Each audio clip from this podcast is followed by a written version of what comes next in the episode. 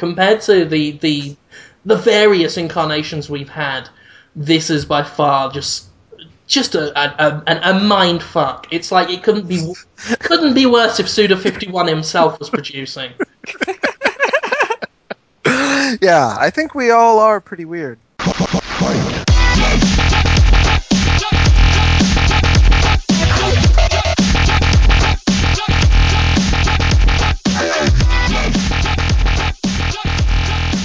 Ladies and gentlemen, welcome to another episode of Podtoid, episode 156. All right, 158. If you've just joined us, Max Gobel was telling us about his adventures in Monte Carlo. Yeah. Had sex with one of the fattest women of all time, just so that I could get access to her jewelry, her famous Monte Carlo jewelries. Ah, Monte Carlo! City of poetry! I wish I could have been there with you, but the old war wound! What's going on? Even if you don't know what's going on right now. Why did you want access to jewelry? What does that even mean? You just wanted to touch the jewelry? I'm a fucking jewel thief! I'm an international jewel thief! You fuck. God, Jesus, can't you just keep up with these things? And I'm his patron once his partner! But my old wound. Well, we is it like that hollow? Now I spend my time drinking Chateau de la Blanc and breeding tomatoes by the old windowsill. Is it still like an open wound? Are you having my finest trousers pressed, boy? You should see my trouser press. I got it in Gay Paris. Yeah, so... And this is why we don't come up, with Podtoid intros while we're in the shower. Wow, I didn't know about this. Ourselves, it will be good to start the show by pretending that Max Scoville was regaling us with tales. Because I like to imagine that this podcast is all of us, like, as old gentlemen adventurers, in a mansion, drinking fine, exquisite liquids and elixirs from around the globe, in our finest spices and silks. Jim, you really are the closest thing in my life to Alan Quatermain. Like, you realize that, right? Oh, what a compliment. You're worldly and British, and I just imagine you, like, seated on some great big, like, dais, wearing a fez and robes. The sad thing is, I want to be that. What I think I am is the closest you get to Alan Quatermain. What I actually am is just a fat blogger drinking X Factor fruit punch and berry Gatorade. Dreaming of a day. Why don't they sponsor us? For fuck's sake! I don't talk about them every episode. Nobody's asked. We should ask them. Yeah. But anyway, that I'm not a gentleman adventurer. That's the sad thing. I wanted to start this podcast with a little class, a little elegance, a little bit of exquisitry. I'm kind of a gentleman adventurer, a little bit. I think you are. I've gone on adventures with you. Sonic Adventures, Apple Adventures. Yeah, we've had a good time. Sonic Colors. We were on a Sonic Colors adventure. Yeah. Ho-hum. Anyway, these podcasts start in the wrong way. Is what I'm trying to say. Because we always talk about the business stuff at the end when people stopped listening long ago. Yeah, so, we got to talk about video games first. No, we. What are you mad? Yeah, I guess that was a little off. Are you fucking mental? No, we have to start with shilling all of our shit first. Oh! That's where we've been going wrong. Last week, we didn't mention that Podtoid has an Android app until the very end of the show. Right. No, who's going to listen to that? No, we mention it now. Ladies and gentlemen, we have an app on the Android marketplace which lets you get Podtoid. And it offers you nothing else. It's a bit like EA's Origin in that regard. We expect you to download and sign up for something and offer you nothing in return. It would just help us. But it really would help us. If you like Podtoid and you want to get it straight away, snippety, snappity, snippity, snip, then get it so you've always got Podtoid on your phone. So you can call up your friends and say, dude, I'm listening to Podtoid, it's fucking great. Do not believe it. Anyway, what did you do with her afterwards? So that's what you do, right? So get it, because it is good. Is there any other way to listen to Podtoid on an Android phone currently? Probably, but for the purpose of this conversation, no. I honestly recommend this. I hate my Android phone. I hate everything about it. I want another BlackBerry, but this app is pretty nice, and I like it. When I was about to get on a plane to go to Arizona or wherever the fuck I was, Monte Carlo to steal fat ladies' jewelry, I went on the Podtoid app and I went download so I can listen to it on the plane. There's not an option for that. It's just download. So I did that. I got in the shower. I jumped out of the shower. And it was done downloading, and I had it on my phone. I got on the plane, and I fell asleep and didn't listen to it. But you could listen to it. That's the point. Yeah. You could. If you're not Sleepy Boy, you can listen to Podtoid. Imagine you can listen to Podtoid, and that is yours to keep. That made me snort for real. It did, like one of the pigs that Cyril Sneer used to hang around with in the Raccoons. What? In the Raccoons, yeah, in the Raccoons. Cyril Sneer had 3 pigs, and he was like, "Get me some forest." I don't know who that is. Is that a British show for the children? No, it's an American show. It's just what I just said and did was nothing like it. Cyril Sneer? Yeah. Are you not thinking of Snidely Whiplash? No, Cyril Sneer was the bad pink aardvark from the Raccoons, from Bert Raccoon in the Raccoons. And he was supposed to be the bad guy of it, but the only bad thing he ever did was at the intro, the guy would go, Cyril Sneer! And then he would press a button and, trees would turn into dollars, so you knew he was bad because business. He never actually did anything bad in the show. He was just a capitalist. It's the Fern Gully thing all over again. Let's not get bogged into the Fern Gully thing. So this is a show called The Raccoons, and I will look into this, thank you. Raccoons are my favorite animal, so... Really? Watch this. Yeah. Am I the only one on this podcast who knows about the Raccoons? I have no fucking idea what you're talking about. I assumed you were joking or in an opium den. I tend to know about these things, and I have never heard. It's like one of the most famous 80s, 90s cartoons. Well, obviously it's not. No, obviously it is, and you're just wrong. But you didn't live in the United States then. No, right? It was an American show. Everyone knows the Raccoons. I think they told you it was an American show, but Max, Tara, and I are American. Yeah. You know what was another great show of the 80s? Foofer. What? Yep. Yeah. Deeply familiar with Foofer. God, Foofer was a mess. He's a blue dog. He's tired. Red eyes.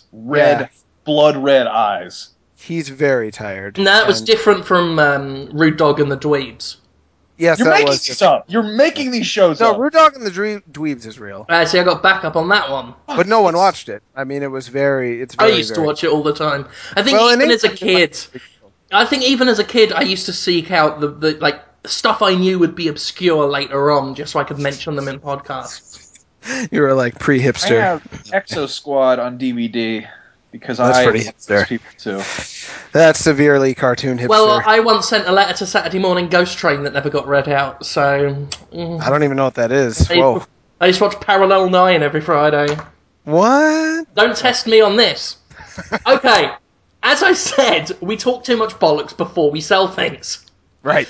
So let's get back to the administration part of the show, which is the bit everyone's going to look forward to. There's only other one bit of sort of... business I want to talk about, which is I am in a video game now, so suck it. that's my official playable character. I'm a playable character. Wait, aren't all of us going to be in Retro City Rampage? Yeah. Don't take this from me. Again, that was one of those things that we announced at the very end of a 2-hour podcast we were doing in a hotel room. Yeah, this is different, though, because I'm actually a playable character.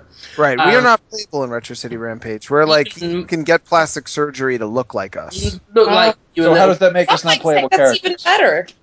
Yeah, in a way it's better. We're idols in the world of Retro City Rampage. Yeah, the point is that I am in this one on my own, so fuck y'all. Okay? That is the point, and this came out first. Retro City Rampage isn't even out yet, you Retro City Rampage idiots. Right? I am in that as well, so that still makes me better right? So let's talk about me. And there's that thing, aren't you... Isn't there like a Sterling Reputation award you can win in some game that's got a monocle? Remember that? The guys who made Metro 2033, which was, you know, quite a reasonably big game. It was on 360 PC and PS3 and all that. They're now claiming that they've got an achievement called, like, achievement trophy called Sterling Reputation, which they are now claiming is named after me. And I don't know if they're joking or not, because they seem kind of serious. And they did say they really loved me at E3, but that was after I did their sort of year-late review. But anyway, that's not the point. The point is trying to get me off the topic. I'm just... Have a good Willem Dafoe movie. I'm sorry, Jim. Please, tell us again. Are you in a video game or something? What's going on? I need the info. Yeah, I am! And isn't there a monocle named after you in, like, Rock Band or something? Yes, it is. Okay, so this is like four games you're sort of in.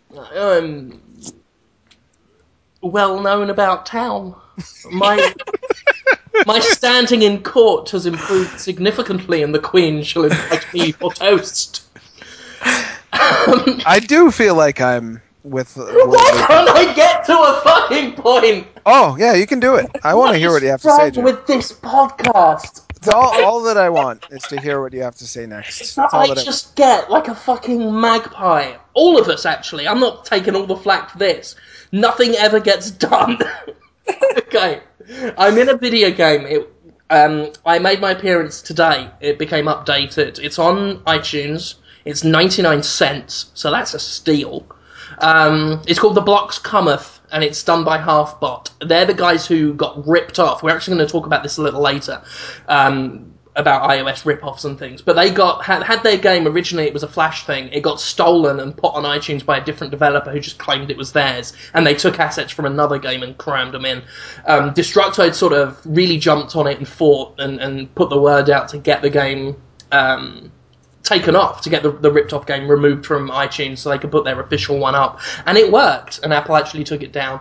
And Halfbot has always said that Destructoid was a big help with that, so they put Mr. Destructoid in the game about 2 months ago, and they finally unleashed their big update today with all sorts of extra content and add-ons and things, and put me in there. So I'm in there, I throw microphones at the blocks, like the Jimquisition. I got my little red tie, and my speed statistic is too high, haha, Jim is fat, so that's a funny comment that everyone said. Well done, gold star for you, have a banana.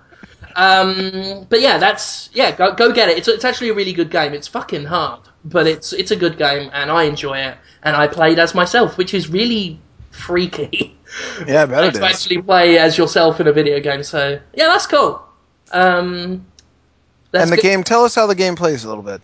It's basically these blocks fall from the sky, and you have to avoid them while also climbing up them. It's like you're trapped in a Tetris game, and you have to keep climbing up the blocks to see how far you can go without getting crushed. Can you control the blocks at all, or do you only control the little guy? You only control the little guy. You jump and run and shoot at the blocks to destroy any if you get trapped. So yeah, it's a tricky game. But it's got the proper arcade challenge to it. So I think it's good, and you should get it because I'm in it. Okay, onward, please, to games of the week. And I'm going to start with, let's be arbitrary, Tara, what have you been playing? What? I've been playing more Fallout New Vegas, obviously. Still not done yet. I guess that game's been out for almost a year now, so it doesn't matter if I say spoilers, right? Oh, no, you're fine. Fuck them if they complain. So I killed Mr. House, and I'm basically killing everybody now, and I'm going to take over the city myself, and that's my plan. So the game is going to take much longer than I was expecting to finish, but I'm okay with that. I also played a little bit of Torchlight. Got to play a little bit of Braid, and a little bit of N+, which I thought was worth mentioning since it's very similar to Meat Boy, and we're going to be talking about that. Oh, yeah. later in today's episode. How similar did you think it was to Meat Boy? Not similar enough to be like suspicious in any way. It's just the gameplay is very similar. It's kind of like a mix between Meat Boy and Portal a little bit. Like, I can see that. A very simple version, you know. In terms of puzzling through the rooms and whatnot. Yeah, exactly. Yeah. Since it involves a lot of strategy. Because N+ was actually a big influence on Super Meat Boy, and the ninja from N+ is the last unlockable character in the 360 version of Super Meat Boy. So they definitely acknowledged the similarities there and the influence. Yeah, it's fun. It's freaking hard, though. Yeah, it's really hard. And, yeah, that's about it, I guess. Great. Max! Oh, okay. What? I'm excited. It's like you shrunk Jonathan Holmes and he's a mouse. Is that what I sound like? Oh. If you were tiny, you'd be the cutest. You'd be like, oh, hey guys, hey. I become gay too when I'm tiny. You're not gay, you're just tiny and a mouse. I'm a little gay. It's fine. Okay. Anyway, I've also been playing New Vegas. I played until about 3 o'clock this morning. I haven't had a chance to play any games because I was in Arizona this last weekend and busy doing shit. I went to an event and I played some Russian games. I played I was so drunk. What are they called? It was the 1C event, this Russian company. And there's one that's like Wings of something, and you fly World War II planes. Sure. Now, the reason I don't remember the name of the game is because they had like a new AMD chipset demonstration where they had 6 monitors hooked up to one computer. And then they had the full like super realistic cockpit joystick throttle set up with the really fancy chair. And on top of that, there was a like 6-foot blonde wearing a Kill Bill jumpsuit giving me a back rub while I was drinking a cocktail. So I truly did feel like a gentleman adventurer while playing this game. So what? I was at the Russian embassy, okay? So the Russians were like, we need Max Scoville to play our new like $1,000 setup of a cotpick of a game that no one's ever actually going to afford to buy for a game that he can't even remember the name of. That's how impressed he was. And we got to make sure that there's a woman rubbing him when he plays. Oh no, it was, dude. My life is a Bond flick. Sometimes I swear to God, like I'm sitting there and she's like giving me a back rub, and I'm drinking this neon blue cocktail, and I'm like doing like loop the loops and just shooting aimlessly. And there's all these Nazi jets flying around, and they're like, "Are you gonna hit those?" And I'm like, "I'm quite all right, thank you." And the girl leans down and she goes into my ear, "I'm a spy." And then afterwards, I was like, "My goodness, that was quite a lot of fun." Does the girl come with it? And she goes, "Oh yes, I come with every package." And I go, "Ah, whoa!" Dang. And then Ed McMahon was like, "Hey-o." That would be good. And then Hamza was like, "I want to take a picture with her." So I introduced him as Hamilton. What is the with? I love it. I introduce him as Hamilton to these really tall girls, and he's like, no, that's not my name. He gets really annoyed if you take liberties with his name. I remember when I first started working here, I started referring to him as Hammy Ham Ham, and he didn't like it. He said, "Don't call me Hammy Ham Ham." I used to call him Ham Sandwich. Ham Sandwich. Oh God. Ham Sandwich. Oh God. Oh, let's see. So his last name was Ndwich? Yeah. My buddy Dexter met him at some party we went to together, and the whole time Dexter was just like, "The ham! It's the ham!" Oh, he must have hated that so much. It was so funny to look at. Because he doesn't eat pig meat in any way, and he's like, "Don't even talk about pigs around me." So then you call him ham, and he's just so sad about his life. And dude, he's eaten bacon before. I've seen it. Whoa, he changed his tune on me, Hamza. I'm pretty sure. Yeah, he totally has. He ate it at the Detroit house. Do not rat him out to Vishnu. I don't think it's something that he does regularly. Unbelievable. That is ignorant of his culture. And yeah, we know he worships Gozer, okay? Making fun of Buddhists. So are these Russians, or are they the same ones that did World of Tanks? Those are the only Russian game developers I know. World of Tanks. No, I don't think so. These are other Russians. Wow. They did Red Orchestra. What? Which they were, yeah, Red Orchestra. I think it's Red Symphony of Orchestras or Red something. No, I don't know. Is that good? It's okay. Another ant! I am not joking. God damn it. One has not appeared since we last recorded. I whack out the Gatorade and one appears. Huh, it's the vibrations. I swear, they want my X Factor Fruit Punch and Berry Gatorade. Available at all good stores, like Kroger. Oh yeah, that store in the south you go to. Yeah, Kroger? That's terrifying. Yeah, Kroger. Oh, that place sucks. So speaking of ants, I've been playing a lot of New Vegas, which I love. I love Fallout so much. Like, Fallout is my favorite game. That's just it. I'm so happy with it. I have so much fun. That's why I don't play other games, because I just fucking love Fallout. Like, I let's see. I think I was like I think I went up like 5 levels last night. I'm like level 7 now.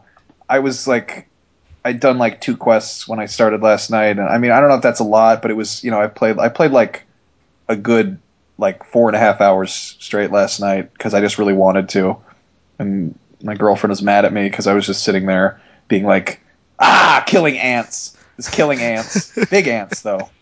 Huh? I'm excited by the new monsters in New Vegas, and I'm such an idiot because I'm so out of touch. Like, hey guys, let's talk about a game that came out fucking 3 years ago. But the what are they? Tara, you know what I'm talking? The Nightstalkers, the ones that are like rattlesnake hyenas. Oh, they're so good. They're so funny. You know what? For their size, they're surprisingly easy to kill. What? No, I'm talking about they're like the dog rattlesnakes that are like running at you and being like, there's just like packs of them. Wait, are you talking about so New Vegas?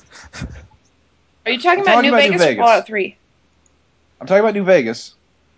Huh. They're like dogs. I think they're called Nightstalkers. I do know exactly what you mean. I cannot remember their exact name, but you may be right there. Tara is like, if there was an animal trivia show in Fallout, she would lose. Well, the thing is, they're called Night Stalkers. You know what? Because I just Googled it, but I've actually haven't seen these in the game before, which is really weird. You're pretty far along. There's a lot of areas of the map, though, that I haven't explored yet. I think Tara got confused because there are Nightkin as well. The blue super mutants. Oh, yeah, I remember those. That's the one that, like, turns invisible and, like, kills cows because he's crazy. He's one of them, yeah. Well, I mean, all the Nightkin are insane because of the stealth units they have on. That's so cool. I want to work on one of those games. Like, I would love to do, like, Fallout Connecticut or something. Like, oh, my God. Like, I mean, I was out in Connecticut, and there are animals there that, like, I forget aren't animals that people know about. Like, coy dogs, which are half coyote, half dog, and they just look like evil dogs.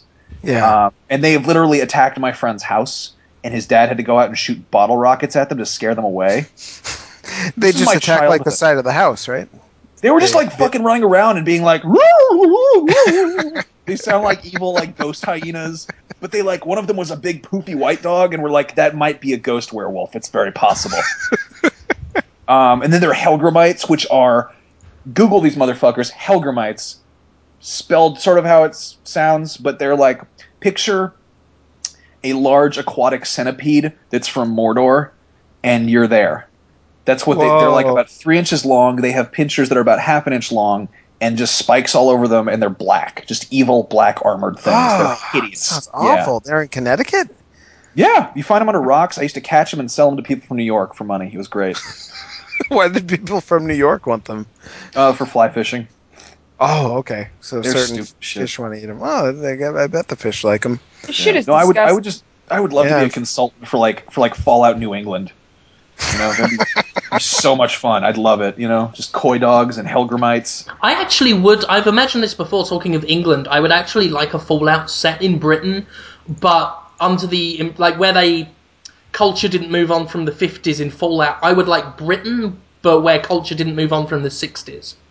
Huh, okay. Ooh, that would be good. That would be that's so happy. 60s were pretty happy, right? In Britain? Happy Britain? I don't know, it wasn't there, mate. No, it'd be mods and rockers. Pretty sure, yeah. I thought they felt pretty good in the 60s. Nuclear bombs dropped on them. What about, like, World War I British Fallout? That'd be kind of cool. Mm, oh, yeah. Cool. You get the Doughboy helmets and stuff? Confidentially. Like that? I see, this mustache gives me a +2 to perception. Yeah, you know what I'm talking about. We've done those tones with each other. We've taken that tone, that old British tone. We pretend like we know, but we don't. We're not British. Cool story, bro. Okay. Oh, yeah. I did it again. Anything else, Max? No. Not really, no. I'm gonna go buy that. You're gonna play that EDF? You like those killing those ants, Max? Hamza said he was gonna give me that. Actually, he said that. Like, yes, I want that game so much. I want to play that game with Mr. Andy Dixon and I think Rex Wolf. I think we discussed that in the comments that we're all gonna be fucking bros and we're just gonna get jetpacks and fucking kill bugs together. Sounds good. We played it last year together in that weird hotel layer. They had the cheese, beers and cheese and EDF. Lunch beers and cheese plates. We were so tired. They just drove us to that hotel. We just had to go in there. You did some video, didn't you? Yeah. Yeah, that was fun. Yeah, those were the days. Yeah, I like that. That's when I was like a shadow operative for Podtoid. Like I just did some random videos here and there, and no one knew who the fuck I was. I was just this guy. Like there was no expectations. You just like showed up and did a thing, and people were like, "Who is that? Yeah. Wow, what is this?" Yeah, but I'm probably going to go and go to GameStop with a bunch of games that I don't like anymore, and I'm going to sell them for money, and I'm going to get, if possible, Saints Row 2, and I'm going to play the shit out of that because I really, really am looking forward to Saints Row 3. I went on my little nerd rant about how excited I was for that. That's officially tied with Skyrim for me right now. Really? That's pretty high up there. Uh-huh. And I talked about that on the show yesterday, and Tara had to calm me down. But I got a message on Twitter from Jeff Hanna, who's the senior technical artist for Volition, and he was like, "Hey, thanks." I actually met him at E3, and it was one of those times when I was introduced as this guy who hates Gears of War, and then we wound up and talking about like how games should be funnier for like half an hour. So he was like, "Hey, thanks for that." I was like, "Thank you for making a game that has dildos in it, dude. Like, don't thank me. Thank you." Volition are lovely. I know a couple of people there, and they're just... I don't think I've met anyone from Volition who is a dick. I don't think it's possible. I think they have a strict no-dick policy. No dicks are in those Volition offices. You can go in there and say, "Is there a penis in here?" No. Unless it's a big purple floppy one. Yeah, unless it's... "Oh, Montgomery! Oh, you're so whimsical this evening. Oh, you've gotten into the cooking sherry again, haven't you? Oh, what a card. Oh, I dare say Meredith is in for a feisty treat this evening." "Is that the case?" I tried. "I imagine you'll be wanting to stick it up her arse this evening." Whoa, it's those kind of gentlemen, eh? Yikes. "I'm going out back in the arse of the stable boy a good rodger." "Oh, we are gentlemen to the outside world, but behind closed doors we are ravenous beasts, sir." Wow. I have to pee. Today we are the leader. Tara Long is about to go urinate. I'm going to think of that and come off in my hand.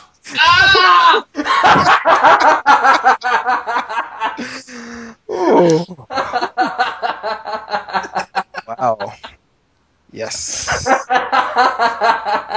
We are those guys. Oh, I'm so amused.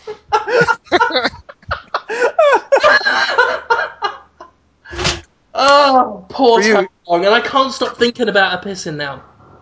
I'm back. I miss. How did you do that? Nothing really. If you're back that quickly, you missed everything. I don't think you got a single drop in the bowl.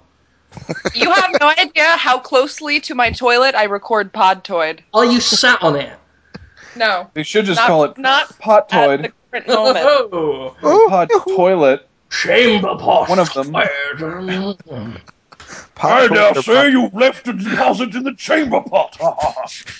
Don't bother emptying the jerry. I shall deal with it privately in my chambers this evening. Oh. Oh, God, I'm so happy. You really are. I could tell from the moment you first spoke to me today. It's been a good day. It's been a good day. Which is funny, because I was up at 3 in the morning hallucinating about Voldemort and thinking I was going to be sick. That's what the grips do, isn't it? Yeah, pretty much. It's like my wife has started making me watch the Harry Potter films. So I watched the first two so far, and I'll probably watch the third tonight. So I keep waking up in hallucinations thinking I'm Voldemort. Okay, Jonathan Holmes, what have you been playing? I was on a podcast by Detroit staff and readers called Nostalgia Journey, and it was about Resident Evil 2, so I had to play Resident Evil 2 some more. Yeah, that's tough. It's tough to go back to that one, honestly. I also played some Darkside Chronicles, which retells Resident Evil 2, except as on-rails shooter. That's more fun for me at this point, so that felt good. And some DSi puzzly games, like Mighty Flip Champs. Played the Flip Champs. I like it. I think that was it. I want to watch Alan Quartermain and the Lost Cities of Gold now. Have you guys seen that? Let's watch that. No. Let's watch it. Come on, let's watch it. Come on. Let's watch it. Let's watch the movie. Come on, let's watch it. Okay. What was I going to say? Oh, yeah. The guys who do are you watching this? Nostalgia Journey. They got in touch with me. I haven't... Ryguy? Uh-huh. Is it Ryguy? The community guy who does the... Yeah, he got in touch with me. I haven't gotten a chance to write him back, but he wants to do one with Duke Nukem 3D for me, which I'll do. Oh, yeah, they did enjoy that. It's an interesting podcast because there's like 5 or 6 people on it. Oh, and boy, one guy is named... Yeah, but one guy, Mitch, just doesn't talk at all. Yeah, and I feel sad for him. Nostalgia Journey? Oh. It's a journey of nostalgia back in the day. Yeah. We used to have... When I used to do a podcast for Destructoid, it was a different... One of the billion fucking podcasts we've done. We used to have community members on. They wouldn't talk. They just sit there. They just want to listen to you. Well, you can fucking do that on your own time, mate. I think the guys in the chat in Outer Heaven are going to try and get one going, which would be interesting because they're a neat crowd. Yeah, absolutely. I've been meaning to get on there, but I'm always under the gun. No, you're not. See, in Alan Quartermain in The Lost Cities of Gold.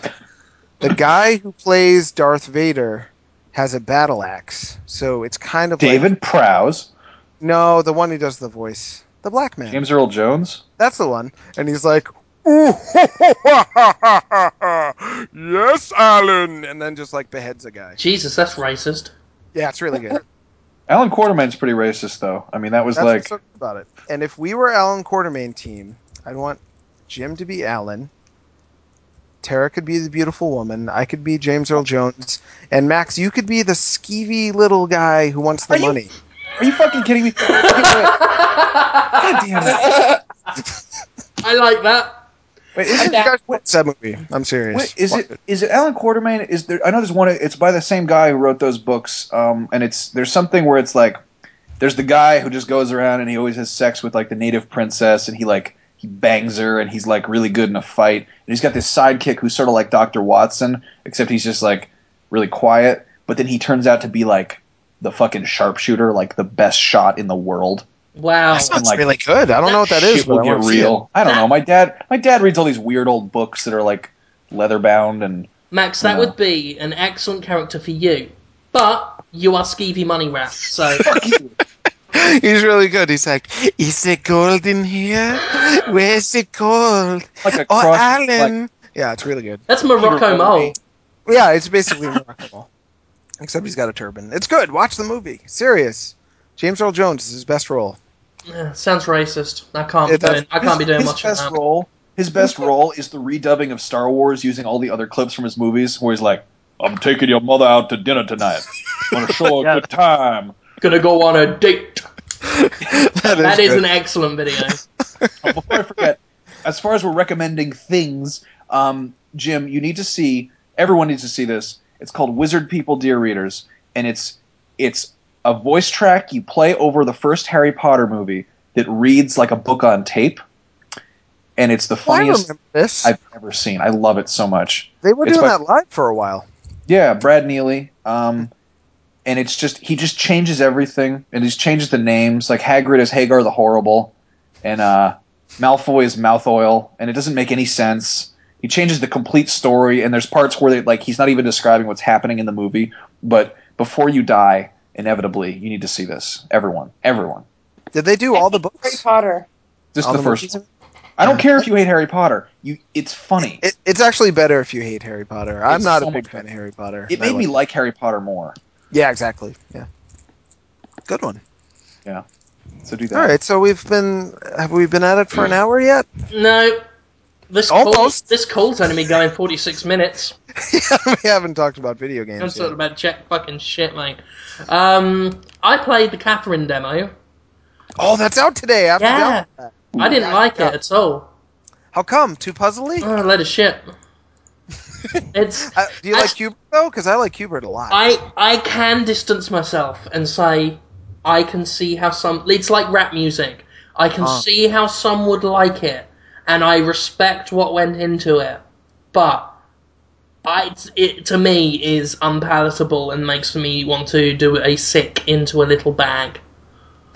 It's a thing. I mean, it reminds me of that IQ game on the PlayStation 1.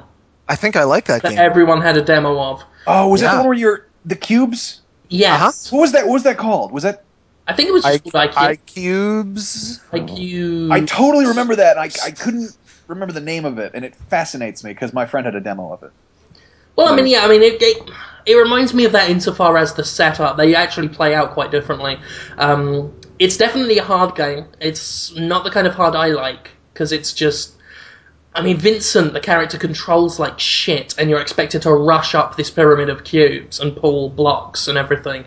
I mean, like, People don't like block puzzles. They complain about them all the time in video games. And here is a game that is 100% block puzzles, and everyone's coming over it.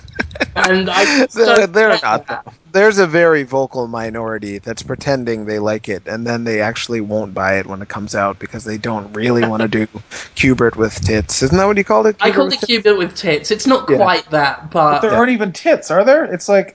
There's the illusion of tits. There's implied sexiness, but it's not, it's not like a hentai game or anything like that. It's, it's salacious, but not quite gentleman's relish. So it's more about being sad that you're cheating on your girlfriend. Something like that. Like, it's so fucking... The cutscenes did nothing for me. The characters are so, like, just archetypal anime guys. You've got the loser character and his overactive friend, and then the cool, collected one who, is slightly more mature than all the others. It seems very archetypal and really split up. Like, the cutscenes and the gameplay aren't even welded together. They're just sat next to each other on a shelf that's too small for them, and. So you very clearly go from I am watching an anime to I am playing a puzzle game, watching an anime, playing a puzzle game. The two things don't really go together, which that was the one thing I was worried about the most. I can utterly see how some would be fascinated by it and think that's the best thing they've ever played, but not for me, sir. I have a feeling there's going to be a lot of people who do not like it. Yeah, I think that's already been the case. A lot of people are disappointed. But then there's those few that it just is perfect for their brain. The early trailer for that made it look like a very, very interesting game. It looked looked like a dating sim survival horror with some puzzle elements. Yeah, before they showed the gameplay, you mean? Yeah. Yeah, and I'm like, okay, like anime, like puzzly dating Silent Hill game. Cool. Yeah. I could do that. And now it's like I just lost interest. Like there's a reason why for the first few months of the game they didn't tell us what it was. Yeah. They just said, "Here is a woman, she's got tits. Like our game, please." That was basically the promotion for the first few months, and then they showed us gameplay screens, and we were like, "Hey." Yeah. Well, they don't actually have any money. Those guys, they're pretty poor. This is their first HD game, and what? PS3 and 360 have been around for 5 years, and they've finally saved up enough money to make an HD game, but all they could afford to do is Q-Bert. It's sad. Yeah. Hopefully they'll make their money back in their next. They should have put something on the Wii; it would sell just as much. Yeah, I know, but nobody thinks that anymore. The Wii has such a stigma about it. Even though it's cheap to develop for, people are like, "Oh, you'll make no money back, and people will make fun of you, and blah blah blah." So don't put your games on it. Yeah. It's sad. Yeah, I played Bastion as well, but I can't really talk about that one. Are you reviewing it? I'm reviewing that. Oh, okay. So that's an interesting RPG that I really want to talk about. I have so much to say. Really? But I can't. But if you hang around any number of waffle houses in Mississippi, you might see me like waddle in. So just catch me then and say, "What's Bastion like?" and I'll tell you off the record. Off the record? Is it like Chrono Trigger at all? Would you give it a Chrono Triggery? Not at all. Not at all. Not even a little? Not even a little bit? No. Oh, well. That's how people try to sell me on it. Based on preview gameplay from a preview that other people have played, I'd say it's got more to do with things like Islands of Wakfu than Chrono Trigger. Have you heard of Islands of Wakfu? Oh, sure have. Okay. I interviewed the man, the French man, about it. And there were some teenage girls jumping around, too. Well, there you go. I mean, and I'm saying that not based off my review copy, just for legal purposes. That's another preview stuff. Yeah, Submit previewed it at PAX. And a lot of people have seen early things and freaked out about it. Yeah. All I'll say is, wait for my review. Okay, sounds good. Just wait for my review. And I'll say that about anything, because that's in Summer of Arcade, isn't it? It was last year, I think. Mm-hmm. Bastion, I mean. Bastion, oh, I'm sorry. Yeah. It was in the PAX 10 last year. It's hard to tell, because Microsoft's totally fucked it up this year. There's some games that just aren't coming out for it, or are, and like no one knows. From what I've heard, developers aren't too pleased. I know for sure Bastion was part of Summer of Arcade. Well, it's supposed to be, but then they screw it up sometimes. Well, so was Missplosion Man, and I thought Renegade Ops was. Well, Missplosion Man was too, but... I really want Renegade Ops. Like, I want it. The thing I hate about Microsoft with the live arcade stuff is like they don't give solid release dates. Like, you'll talk to the developers, and you're like, "So when's this coming out?" And they're like, I don't know." Yeah, it's up to those guys. They don't tell us yet. Yeah, so it's like, okay, well, what week should I have $10 to spare? Like, that's kind of what I want to know. Nintendo does the same thing. They change it. I've actually had developers tell me every week for 2 months that their game is coming out that week, and then they find out it's changed. So yeah, they sad. They bad. Lol, Nintendo. I really want Renegade Ops. When I pictured this summer, like when I pictured it a long time ago, I mean, not maybe like a month ago or something, I just imagined myself sitting in my apartment, possibly wearing shorts, maybe a Hawaiian shirt, playing Renegade Ops, and having all my windows open, and it being very cool, or very, very like summery and lovely, and maybe having like a tropical drink or something, maybe deviled eggs. And guess what? San Francisco is foggy. It's fucking cold. I'm actually cold right now, and Renegade Ops isn't fucking out, so Microsoft could eat my ass or dick or something. I don't. Or I'm dick. Mad about that. Why is that the type of game that you want to wear a Hawaiian shirt to play anyway? It's a tropical game. You're driving a Jeep around in a jungle and blowing stuff up. Yeah, it's like a feel-good RC Pro-Am in a way. It makes me think. I think it was the summer of '95. I played the shit out of Urban Strike, like, and it makes me think of that. Is that in a Jeep? Is that Jeep? No, that's in a helicopter. That's like Jungle Strike. Oops, my mistake. Apparently everybody played like Desert Strike or Jungle Strike, but I was all about Urban Strike, which, oh, by the way, most of the time you're in a jungle or a desert, so it doesn't really make a difference. But that's pretty funny. Yeah, I was going to ask you guys before we get into the real talk. There's some games I might buy. Should I buy them? Because this hasn't been the real talk. This has been the off-the-record talk. Should I buy Sonic Unleashed for $10? Saw it. Jim? When was Sonic ever on a leash?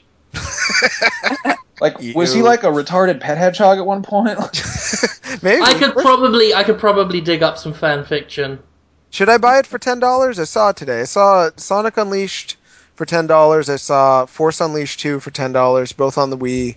And I saw that Case West is going to be 400 Microsoft points. Dead Rising 2. I can't decide if I should buy them. You guys, you want to weigh in on that? I can't speak. I cannot speak of the Wii version of Unleashed. I was actually going to buy that this week. Wait, I heard it was pretty good. Yeah. This is confusing. Too many things on leashes.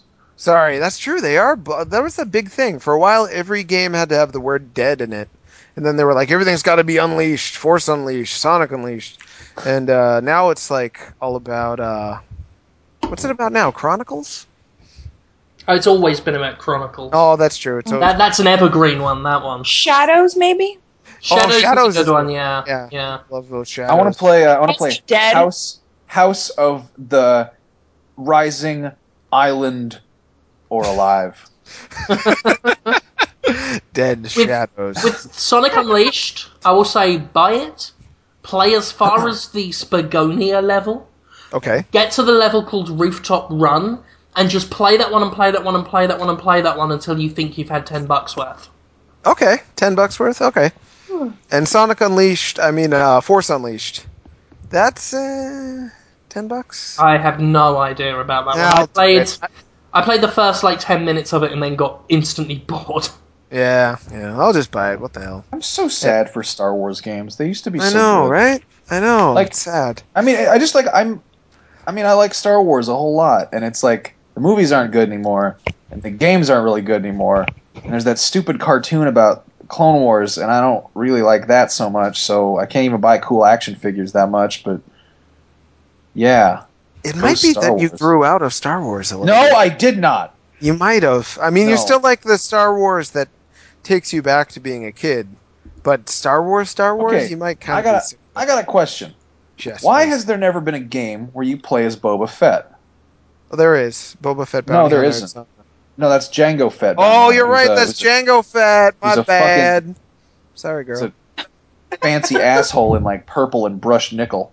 No, I was just thinking about it. That could be a good game that they could do right now, and it would just be great. It could be like a Boba Fett game where you just Boba Fett. You go around. It could be like, I don't know, like a bounty hunter game. That is the simplest possible setup for a plot. You're a bounty hunter. You have to kill the bad guys or catch them, whichever. I want Prey 2, Boba Fett. I'd buy that. Good thinking. I love it. Yeah, right? Hi, guys. Yeah. Okay. Where's Jim Sterling? Jim Sterling's weird. What? He's happy, and then he just disappeared. You're gone. I'm here. Go away. You're back. I was letting you talk. Oh, thanks, Jim. Is it time for the real topics? Should we do real topics now? Okay. Yeah, why not? Let's... I love... Yeah. Oh, God, real topics? Yeah, let's get real. Yeah. We've actually got three and a load of questions, so we really should be, hurrying up, rather than just sitting here going, at each other. Let's start with EA's Origin. We don't have to spend too long on this. I don't want to talk about it too much because I've talked about it all the time. I did an article on Gamefront today called Why EA's Origin Can Eat Shit. So that's where I am on the situation. So what do they think people are gonna like about it? What do they think is gonna motivate and excite people and get them talking and I don't think they care. I don't think they thought about that. So they're just like, we can do a thing, so let's do it. Basically. For those who haven't been following, EA unleashed its own digital download platform. You know how everyone has Steam and thinks Steam is good? EA thought we'd want another one of those, but shit. So it released Origin. EA games, right? Yeah, it released Origin, which is now the only place, or, well, what they're hoping will eventually become the only place to get Electronic Arts games. So as well as running Steam, you have to run this second program with another account on it to download things like Mass Effect and Battlefield and all that shite. So, wait, you need Steam and Origin in order to do it? I mean, you'd have Steam to get like all the other games in the world, yeah. And then you need Origin to get Battlefield 3. So, unless of course you buy it on console or get a physical version, because EA can't actually offer any exclusives on its stupid fucking service, no matter how much it takes away from Steam.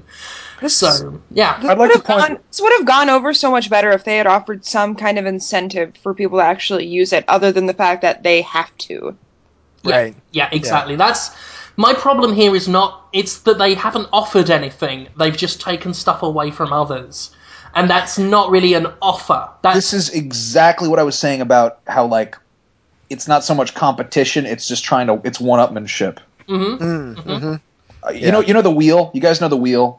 I've seen it. The things on cars. Look at the Origins logo. It is literally a reinvention of the wheel. Whoa! Let's take a wheel and then put some stupid fins on it, so it sort of looks like a portal, which is available on Steam, our competitor. Huh. Yeah. I mean, it is basically a company who wants more control and doesn't want to offer us anything. To get that control, but it wants us to do all the legwork of downloading a new platform and running a second bit of software and having a special proprietary account. It's like EA is the only thing that gets any benefit out of us, but we're the fuckers expected to put the work into getting all this shit off the ground. And I'm sat here wondering, like, what is the incentive here? I'm not going to download Origin. I'm not going to have another bloated thing, especially with a company famous for sticking malware into its games, like Securom, which is glorified malware. Just all this DRM shit. I'm not going to download a proprietary download service from EA of all fucking companies, especially when I could either get it on console or I could get a hard copy PC version. Like... Taking stuff off Steam isn't going to stop me playing your games. I'm just going to go elsewhere. I refuse. Origin is the straw that broke the camel's back. I have so many accounts with so many places. I have so many fucking companies wanting me to run their own proprietary things because they're so fucking greedy and selfish and insecure that they demand customer loyalty to be like reaffirmed with them every time you want to play a new game. I'm not doing it. It's also kind of a sensitive time to be asking people to create more login accounts and stuff with so many hacks recently. Absolutely. Sure. Yeah. Like, and pissing off gamers, if the past 2 or 3 months have shown anything, it's that's not really a good thing to do, especially right now. I'd like to jump on one thing. Like, LulzSec isn't around. They've retired or been arrested or whatever it was they were doing. I don't know. They basically joined forces with Anonymous. Okay. Well, I'm kind of annoyed because they were going after, like, the PSN, which is, it's not like it's a service. It's people use it. That was kind of annoying. Why couldn't they have saved it for this? Like, not to be petty, but and then on top of that, we've got one of our next topics, the whole Kathy Lee Gifford thing, saying that gamers over 30 are weird. Like, are we going to talk about that? I hope so, because, we are going to talk about that. I mean, are we all done kicking the shit out of Origin? I just want to say, like, these are two very, very good targets. If you're just going to go and fuck up someone's website and just tear their shit apart and, like, make everyone mad at them for losing their data and just make things bad and just blah, just do it to someone who deserves it. Like, I'm sorry, that is a common argument. They were mad at Sony about something specific, but Sony is... Yeah, I mean, Sony did some stuff, but at the same time, so many people use it too. Yeah. Well, the thing is, I mean, you can make that argument all the time. It's like, why do this to Origin or Kathy Lee Gifford when you can do it to racists and homophobes and all that sort of thing? And I mean, they do that. Like, Anonymous famously fucked with the Phelps clan for a good while, which was a jolly good laugh. The swimmer? Michael Phelps? No. Oh. Not at all.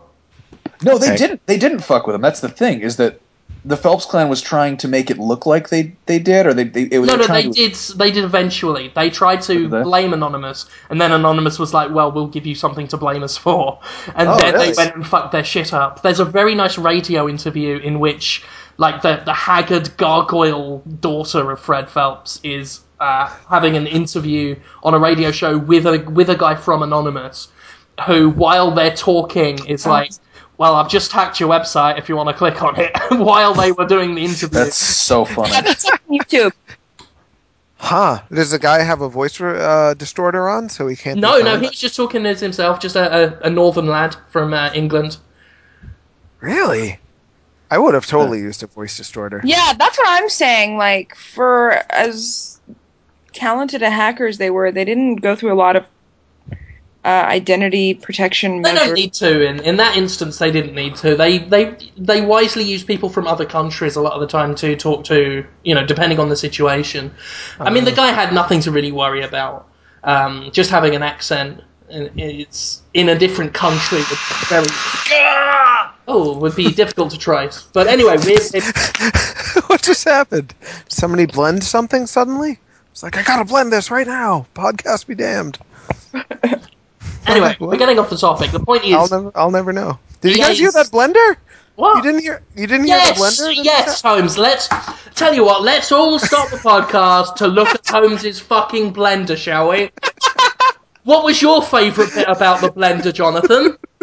I liked the bit where it made a noise and destroyed the podcast's flow, and I tried to carry on, but then we couldn't. We fucking couldn't, could we?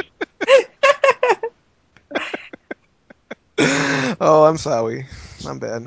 I feel bad for myself now. Well, because you said sorry in that funny way, you're forgiven. Oh, thank you. Okay. Let's move on to Kathy Lee Gifford then.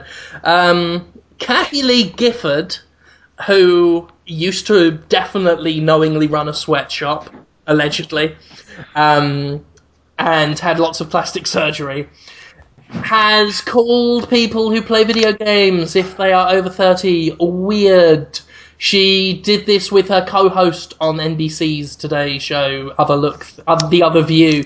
I forget the other name of the other one, Blockty Flobbed or some stupid thing. Is the show really called The Other View?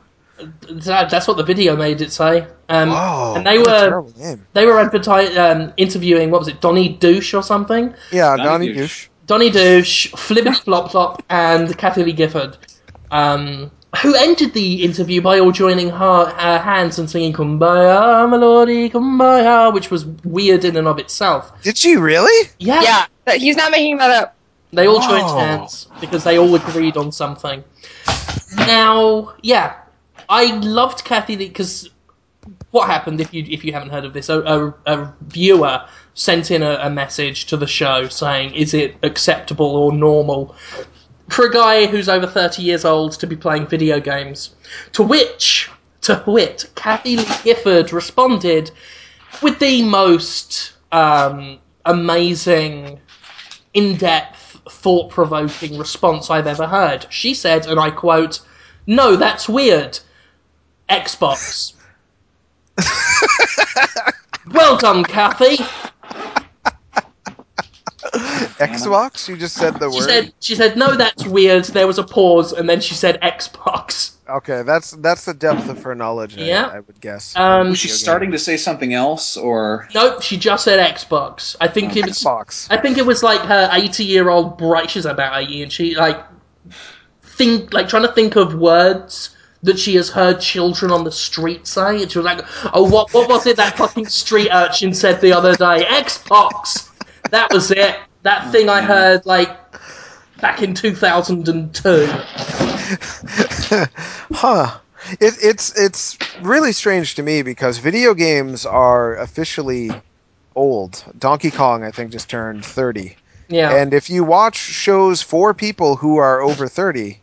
they like video games. Like, what's her name there? Dances around. Ellen DeGeneres. She was saying it's on, Donkey Kong every other show for, a month. A lot of adults enjoy games. So, we all know that. We don't really need to argue against it. What is that fucking noise now? I'm sorry! There's a thing in my house. Jesus fucking Christ. Well, give me a microphone. Sorry. A thing in his house. It's gone. It's Max Scoville. I'm sorry. I'm sorry. Little boy. Everyone hates me on this fucking podcast. I love you a lot. What's on your house? What's the thing?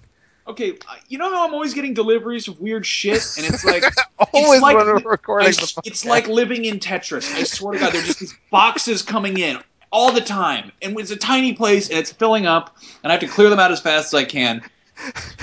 I'm not even kidding. My girlfriend ordered a large fishing tackle box and a laser printer. Like, I don't know why. Those are like the biggest things you can order on Amazon. You don't even have a computer, but she needed a fishing tackle box and a laser printer? Those can be used to store makeup, actually. Oh, yeah, okay. She's still down schools, these weird little tools and things, but I don't... I guess you guys are getting some cool coloring pages that I'm going to send you for with my laser jet printer, because it doesn't print color. It doesn't print color? No, it's a black and white laser printer. Anyway, back to fucking asshole lady. Jesus H. Corbett. I want to actually quote Donnie Douche as to the thing. And the other woman's name is Hoda Kotb, by the way. It's a woman? Hoda Kotb, which is funny because that sounds like a species of Japanese fish, and she looks like a species of Japanese fish, which is amazing.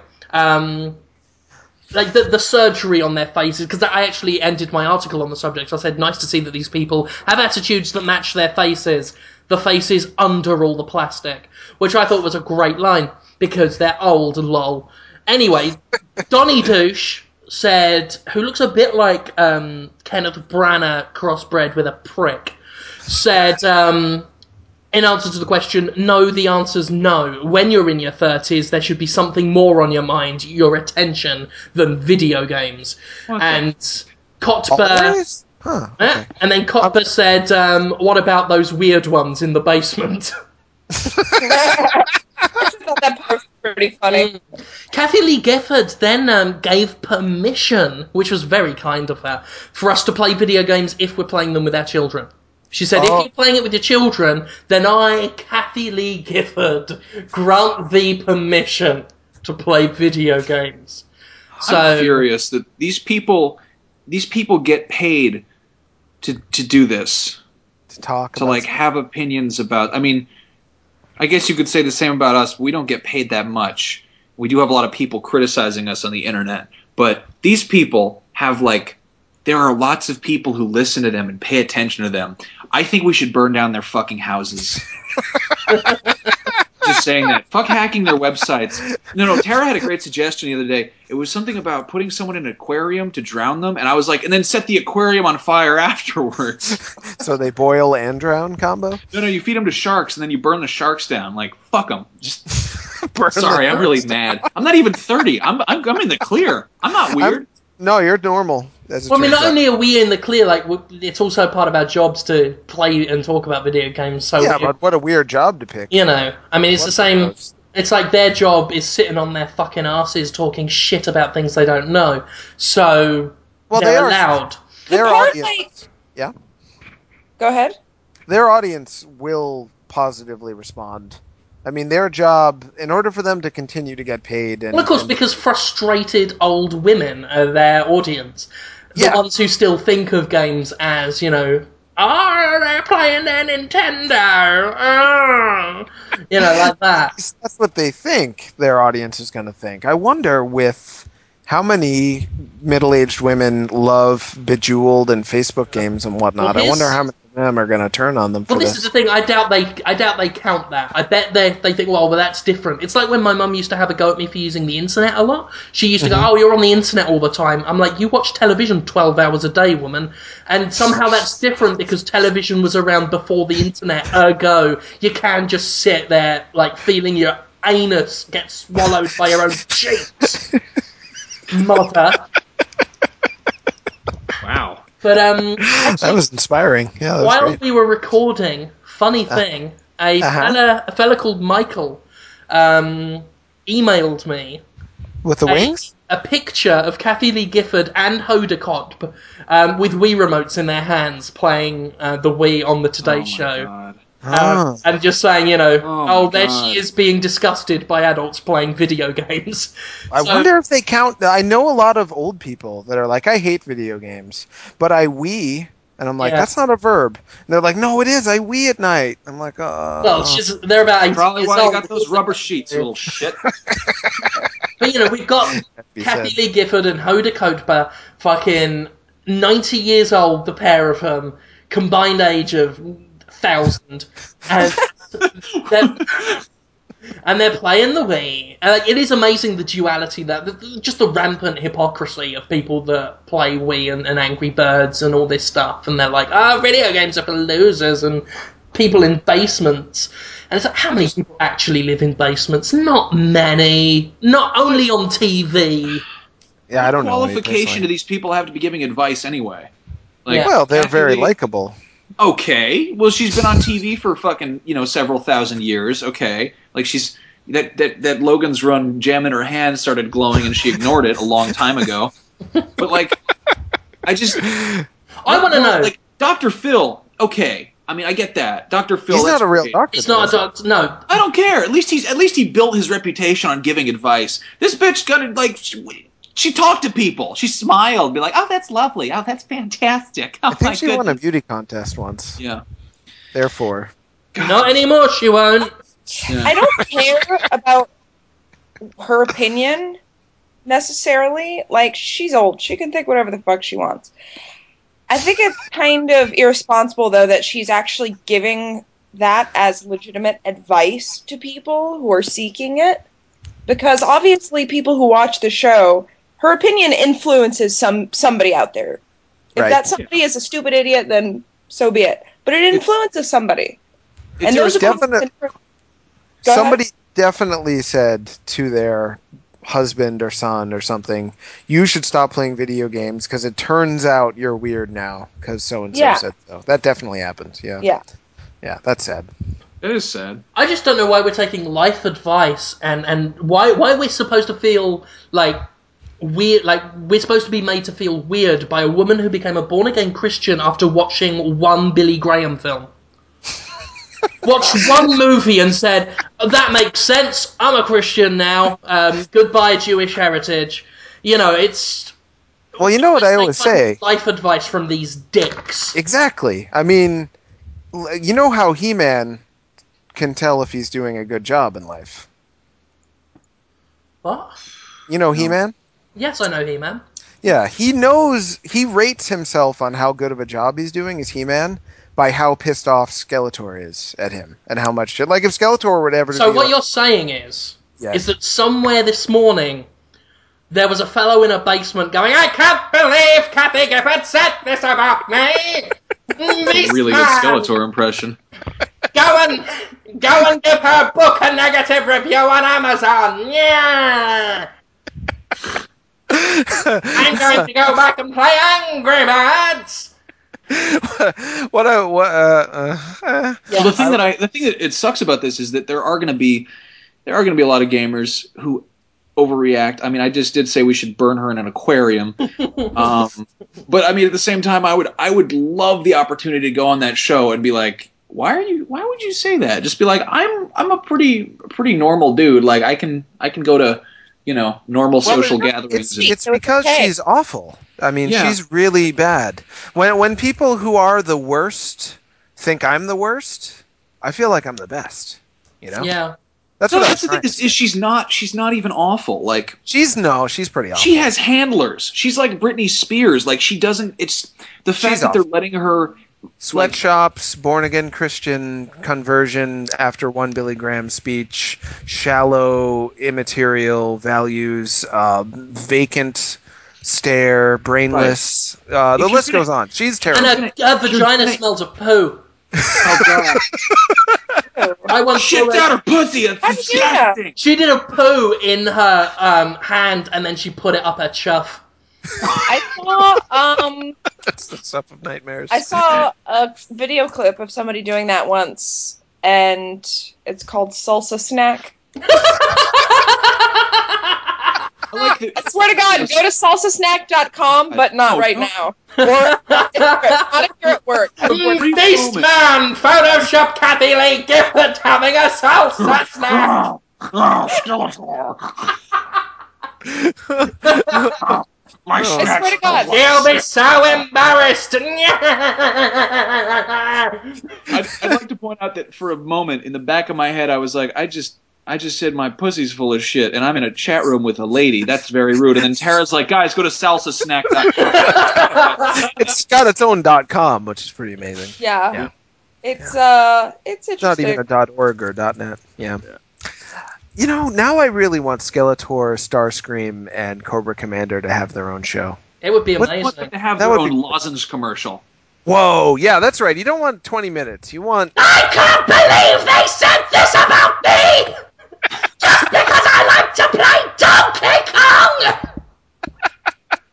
like to play Donkey Kong! was that Starscream or Cobra Commander? It's impossible to tell. They were the same voice actor. It's Frank Welker. Cobra Commander is more like that! Yeah, it's Starscream! And Starscream is more like that! They're getting their own toy. Cobra Commander driving Starscream is coming out of Comic-Con next week. Are you serious? That's fantastic. It's pretty awesome, yeah. Oh my god, I love that shit. I love that crossover shit. Me too. I'm a nerd. I want to get back into Transformers. I miss them. I want to play with my toys. I miss my action figures. They're all in fucking storage. God damn it. I let a friend of mine borrow them. Did I tell you this already? My old bass player from my high school. Oh yeah, we went over that. Yeah, he owes me like 300 different Transformers, Scorponok included. I love it. That wasn't a podcast. That was the conversation we had, right? I think so. Yeah. Okay. Just for one that we recorded and for some reason are going to put on the internet. Okay. Like let's back this up. Jonathan Holmes was once in a band called Johnny Holmes and the Friggin' Speed Bumps. Okay, and he had a what instrument was it?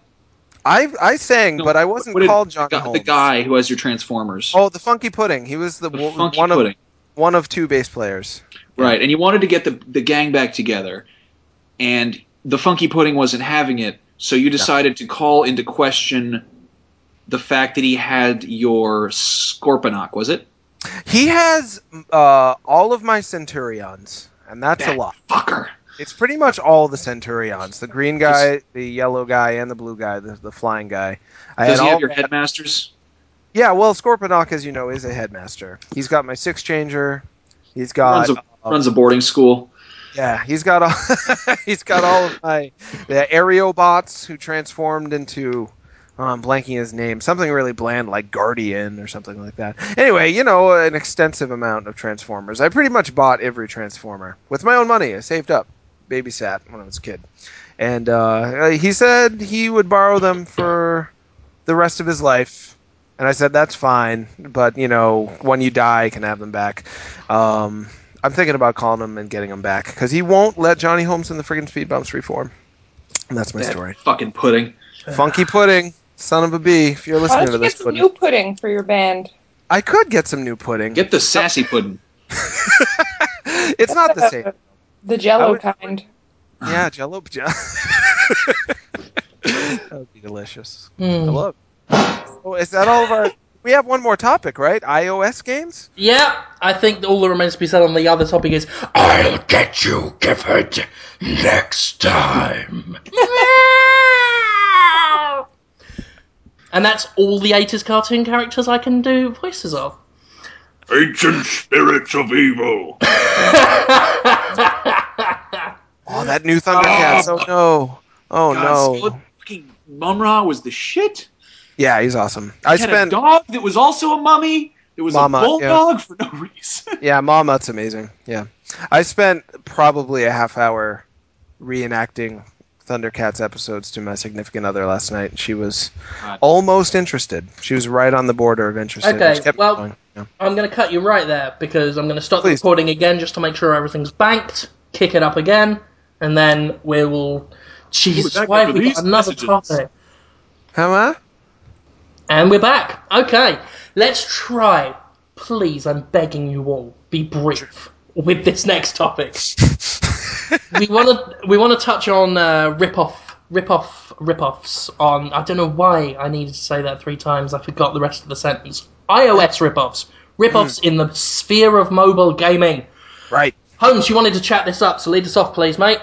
Okay, I was puzzled by some of the comments I got. I recently posted the thoughts of Edmund McMillan the co-creator of Super Meat Boy, made that game. And that game recently got... The premise of it, anyway, was pretty much stolen beat for beat. It's a little square guy who can run and wall jump, and he's got a floaty jump, and he's trying to get through all these buzzsaws. That's basically Super Meat Boy for the first level and the last level and most of the levels in between. That exact concept was taken and put on an iOS game called Tobar, I think it's called. But instead of the little being a little red square, it's a little white square. And there's like lasers sometimes. But other than that, it looks like the exact same game.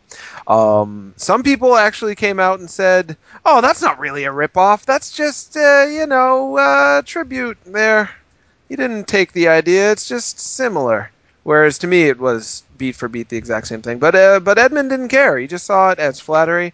Said imitation is the best form of flattery, and he doesn't care. That guy will make money off of his idea, and just moving forward with this new game. So I thought that was pretty big of Edmund. He's a nice enough guy. What do you guys think? I think Super Meat Boy is a household name. Like, that's the thing we all talk about. You say Super Meat Boy, we all think of Super Meat Boy. I've literally already forgotten the name of this ripoff. Tobar. Snowball? Oh, Tobar. Tobar. Like Tobal, but not as good. Here's my thing on it. I think when we use the word ripoff, or rather the term ripoff, and when we use the word plagiarism, we have to be very careful with that word. Okay. Both of those terms are incredibly powerful ones that gamers especially run the risk of devaluing. There's nothing I find more offensive than the devaluation of words. Speaking as a writer and just a sort of a general fan of the English language. Sure. So I'm always hesitant, unless it is, like, they are really ripping it off. Like, they're not just taking the general idea, like, they're using assets, they're using the exact same concept. And I think that's the difference between Tobar and Super Meat Boy and what we saw with, what was it, Mr. Explosion or something? Oh, Maxplosion. And Splosion Man, when Capcom put up Maxplosion. And we had Splosion Man by, obviously, the Twisted Pixel guys, lovely guys, who were well within their rights to be pissed off, because the character looked almost identical, the gameplay was exactly the same, and even the premise looked like it had been taken, like, wholesale lifted. The music was the same. That was crazy. There you go as well. The music was the same. You compare that to Tobar and Meat Boy, the character looks different, the physics are different. Yes, the general gameplay is the same, and they've also taken a similar art style, but I don't think he's trying to fool anyone with that. So I think the line you're drawing, Jim, if I'm not mistaken, is one is taking just the concept, but at least trying to repackage it, and the other one is actually hoping that someone might mistake one game for another. Yeah, like, I mean, there's got to be a deceptive element to it, and there's also got to be a very lazy element to it. iOS is rife with real instances of rip-offs, like really nasty ones, like the one with the Blocks Cometh, when a different company stole someone else's game and just put it up with assets stolen from another game. Like, that stuff, that's when rip-off really needs to be used. And in the Maxplosion case, you know, incredibly lazy, no effort went into that. They just took the exact same game with the exact same character, slightly dicked with the art style in a desperate attempt to not get sued, and that was it. And I have a feeling Macmillan doesn't care so much because he knows that people will look at it and think, oh, this is kind of like Super Meat Boy, but on iOS. You know, I can dig that. It's like Super Meat Boy. It's not Super Meat Boy. And I think that's the difference between that and I think it's a difference exhibited by Gameloft as well. Like, people have a go at them. People say, oh, Bungie should sue Gameloft for copying Halo. Are those the people that also did that Uncharted ripoff? They did Shadow or something? You see, using that word again. I think it's shadowy. It is Shadow something. And they've also got one that's like Assassin's Creed called Backstab, and they've got ones that are like Warcraft and Starcraft. But again, like, the thing is they're not trying to fool anyone. I think you can easily tell what their inspiration is, and they're also trying to do it in a different way. They're bringing a type of game that those companies aren't bringing to iOS, and also they are putting the effort in. They are original worlds. The stories are like, I mean, they're not mind-blowing, but they've made unique characters and art styles and everything. They've definitely copied the genre tropes, but they've not exactly copied particular games like down to the letter, and I find that perfectly acceptable. If I can interject for a second. Of course. I consider myself something of an expert on plagiarism. I've actually published several papers on the topic, so those are my credentials. That said, there's two forms of plagiarism. There's blatant copy-pasting, and there is plagiarism of ideas. And what Jim said about not specifically using the word plagiarism is... It's very true. Like because I used to deal with like plagiarism and medical articles at my old job, and we were never allowed to actually use that word when speaking with people who we were accusing, basically, of not plagiarism but similarities. Looking at Tobar, it's very obvious that it was inspired by Meat Boy, and I don't have a problem with that. And obviously, if the creators of Super Meat Boy don't care, then it doesn't really matter. But I do find it a little sketchy that he's charging for his game, because it's for sale on the App Store for 99 cents. It's not free or anything. And I was kind of under the impression that this was a guy who created this game with not very much experience. That's right. At least that's what Edmund made it seem like, right? That's right, yeah. Which is fine, I guess. Put it on the App Store, go nuts, but I don't think he should be charging people for it when it's clearly a plagiarism of idea. Okay. So it's plagiarism, but not wholesale, like across-the-board plagiarism, just specifically of idea. But then, is that right?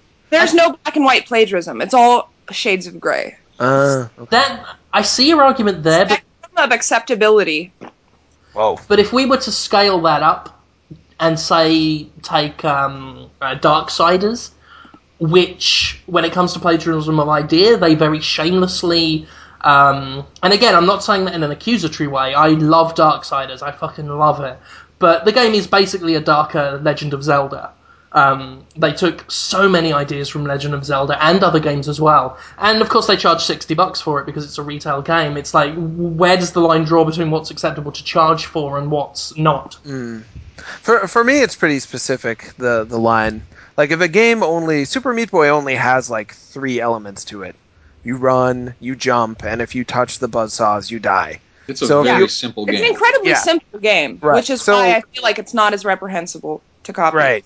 Well, it's actually, for me, it's a little more so. Because Zelda, on the other hand, has tons of different aspects to it. There's the puzzles, there's the weapons, there's the boss fights, there's the exploring, there's the... So if you take that general theme but change all the specifics, that's not that big of a deal. Like, whereas if you use a lot of the specifics, it's... Darksiders has got a boomerang.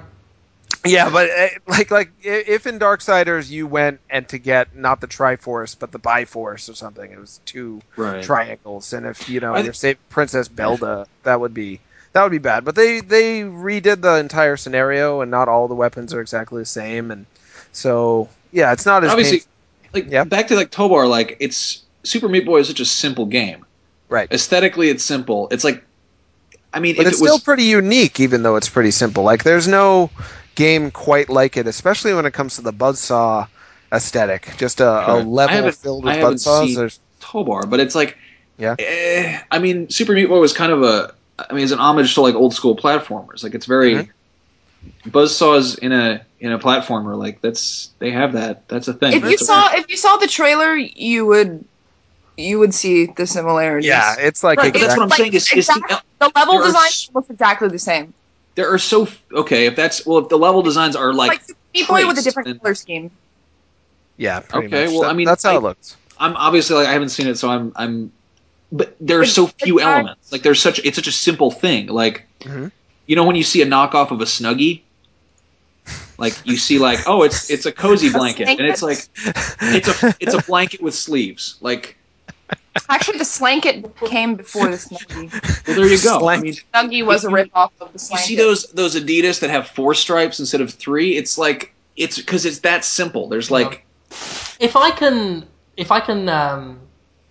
take what Max said and slightly changed the argument. Okay. As you said, Legend of Zelda is a bit more complex. There's a lot more to it. So if you decide to make a game, if you're really inspired by The Legend of Zelda and you want to do your own take on that, there's so much more to play with. Right. If you love Super Meat Boy and you want to make an homage to Super Meat Boy and you're really inspired by it and you're like, these guys make the exact kind of games I like, I want to make a game like that, there's so much less to play with. So if you're inspired by Super Meat Boy, any game is going to look so much more closer to that because there's so much less to change. Rather than if you do, like, you can change the story, the weapons, the sure. environmental layout of Legend of Zelda to make your own, like, Darksiders or something else. If you want to make your own take on the Super Meat Boy style of game, you are so much more limited. That said, I mean, he could have easily mitigated this by, say, making it look like a drawing. Like, he could have done a doodle-style art style, made it look like a stickman or something, and made it look a lot more different. He did go for that pixel art, and there are... Sorry, go on. I'll wait. I can hold on to it. I'll just say, there are other things he could have done to change it for sure, but he was a lot more limited if he really wanted to use Super Meat Boy as a base. And as you said, it's his first game, you know, he's trying to do his best. I don't begrudge the man for trying to make, like, $1 out of it. And he's not, like, tried to hide anything. He's got a trailer up. You can make your own decision. You're not going to be hoodwinked or anything. Yeah. You know, and fair play to him. Like, I hope that... I mean, if his next game is exactly the same, then, you know, there might be something to worry about. But for now, it's like, you know, he's a little garage developer, and he was obviously very inspired by Meat Boy. I find it difficult to label him with the same kind of brush that I would tar the guy, like Edison Games, who stole The Blocks Cometh, or... Yeah. Capcom Mobile, who did Splosion. That's inexcusable, because they have, like... They have people checking this. They're doing a big thing. Like, this is a guy, you know. It's a guy. He's drawing, making things in his own room. You know, it's like. I'll say my final piece on it. If he just wanted to make a game that was like Super Meat Boy on Steam actually has a level editor, so he could just do that. If that was his inspiration, like, oh, I love Super Meat Boy, I want to make my own levels. Well, they actually provide you with all those tools. So if that was what he wanted to do, he could have just done that. I think he wanted to take Super Meat Boy and say, oh, I can sell this to a market that's never heard of it. The dumb iPhone market, you know, moms those and dads fools. And kids. Yeah, those idiots. They don't read Destructoid. They don't know about this game. I'm going to make $17. I'm going to take that concept and sell it to an audience that hasn't seen it and change it enough for the people that have seen it that they can't get that mad at me, but basically not come up with anything new. And I just don't have any respect for that. I mean, especially... Oh, I know I was going to stop talking, but... Well, guess what? Like, if no one had said anything about this, would he have made much money? Like, is it a runaway hit? Know. I don't know. That's a good question. He's getting a lot of press for it. Huh? Yeah, that we might be helping him sell. Is this a guy that sold 3 copies and you're just picking on him? I don't know. Maybe. I would be. Is he 9 years old? No, he recently came off a big job with PopCap, and you're having a go at him. He's got a lot of vanity videos with him, like, singing and playing guitar on YouTube. Oh, dear. Yeah, he's, you know... Right, let's have a go at that. That would be better. But, you know, you put all this time and energy into a video game, and you just take someone else's idea and repackage it. That just seems like such a bad thing to encourage anyway. I hope people... take their time and energy and express themselves instead of just ripping off people. It's boring. He'll have an easy time finding work with Treyarch. Oh! Okay, time for some questions. Then we can get out of this. I love questions. Thing. Yeah, me too. I hope someone asks us if it's weird, you know, for people who play video games. I put in the questions thread. I call it Podtoid 108. God damn it. Close enough. They know what you meant. Yeah. They're all very stupid anyway. It's no big deal. SOBs. Very stupid. That's how you let them know. Yeah. Two-O Man asks, with the fluctuating costs of DLC and mobile games, do you feel that the industry is Jonathan Holmes' ethnicity?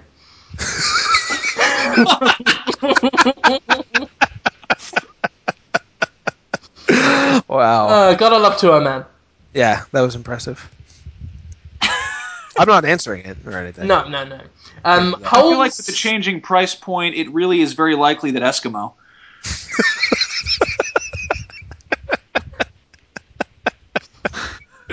Could be. I can't reveal all my secrets now. That would be depressing, so I will say maybe. Holtz Miento says, he wants us to use certain video game elements to describe our libido. For myself, he wanted a video game weapon. So I'm going to say the chainsaw bayonet, because it cleaves through unsuspecting, ugly people. I don't know. I rape huggers. Jonathan, video game soundtrack. For my libido? Yes. What?